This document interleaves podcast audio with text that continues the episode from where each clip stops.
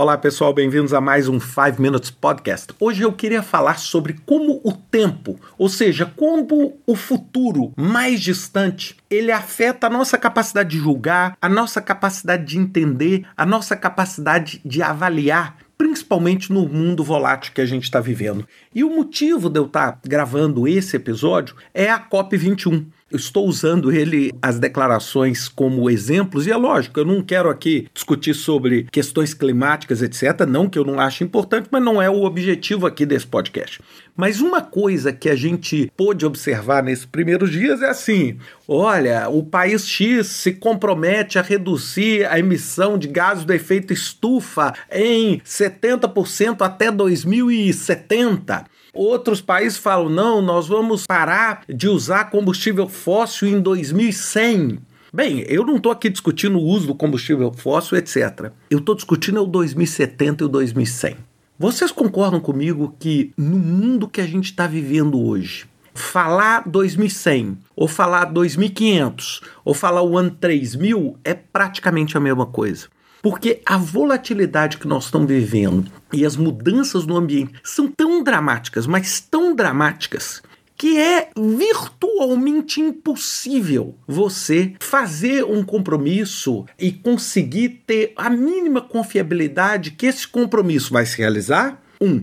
Ou dois, que ele vai continuar sendo relevante, porque pode ser que em dois mil e setenta nós já não tenhamos um problema com efeito estufa. Por quê? Porque pode já ter acontecido alguma coisa na Terra no qual o efeito estufa virou quase que um subproduto. Não é? Vocês viram o que aconteceu com o Covid nos últimos dois anos.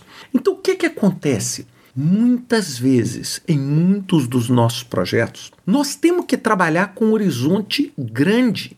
E nós, muitas vezes, não temos condição de ter uma precisão muito acertada quanto a isso.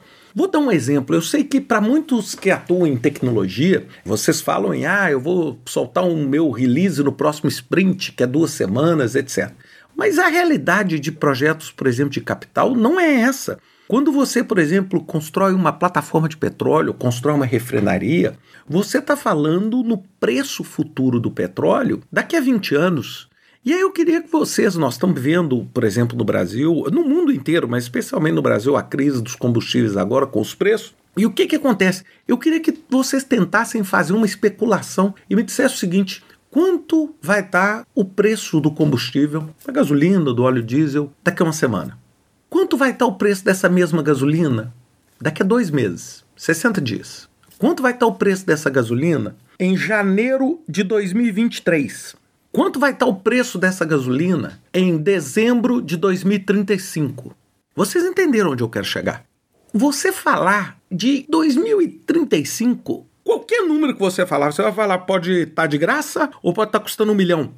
As variabilidades ambientais são tão grandes que fica muito difícil você prever. Só que muitas refinarias que existem hoje, para não dizer a quase totalidade, estarão operando e tem a previsão de estar operando nesse período. Então, como é que você faz? Então, eu queria dar a vocês três dicas para vocês lidarem nesse ambiente volátil quando o tempo afeta tão dramaticamente a sua percepção. A primeira, aceite que quanto mais distante da data atual é o seu evento ou a sua projeção, menos confiável essa projeção vai ser. Essa é a primeira coisa. Eu não estou contando nenhuma novidade aqui. A novidade eu não aceite. É porque tem gente que quer fazer uma análise com precisão de centavos para daqui a dez anos. E essa precisão não existe. Por quê? Porque você não tem controle de todas as variáveis. É um sistema extremamente complexo, o sistema que você opera. Então como é que você vai calcular o retorno do investimento que você fez daqui a dez anos ou quinze anos? Não é tão simples assim. Então é primeiro entender que a realidade pode mudar. E o grande, a sua grande arma para evitar isso é a sua capacidade de se adaptar rapidamente e modificar rapidamente. Segunda dica, se comprometa com uma direção de viagem, mas não com o ponto exato de chegada. O que que é isso? É você entender o seguinte, olha, nós estamos aqui desenvolvendo esse produto, e esse produto vai atender esse segmento aproximado dentro dessas condições. Essa é a sua direção de viagem, ou seja, é o caminho. Ele não é um ponto. Você não consegue estimar à terceira casa decimal daqui a cinco anos. Mas você consegue estimar uma direção de viagem. É igual, por exemplo, aqui, desculpa a brincadeira e a analogia, quando você fala de criar os seus filhos. Não é você o quê? Você aposta numa direção de viagem. Você tenta dar aos seus filhos os valores que você acha que são os melhores para que ele ou ela estejam posicionados de uma forma satisfatória como membros funcionais da sociedade daqui a dez anos, daqui a quinze anos, daqui a vinte anos. Agora, não adianta você chegar e pegar uma criança de três anos e falar, olha, essa vai ser médico, ou essa daqui vai ser advogado, ou essa daqui vai ser desenvolvedora de software, porque não é assim. Então, sempre que você tem projetos cujo horizonte de trabalho seu é mais longo, você pense sempre na direção de viagem e não num ponto exato.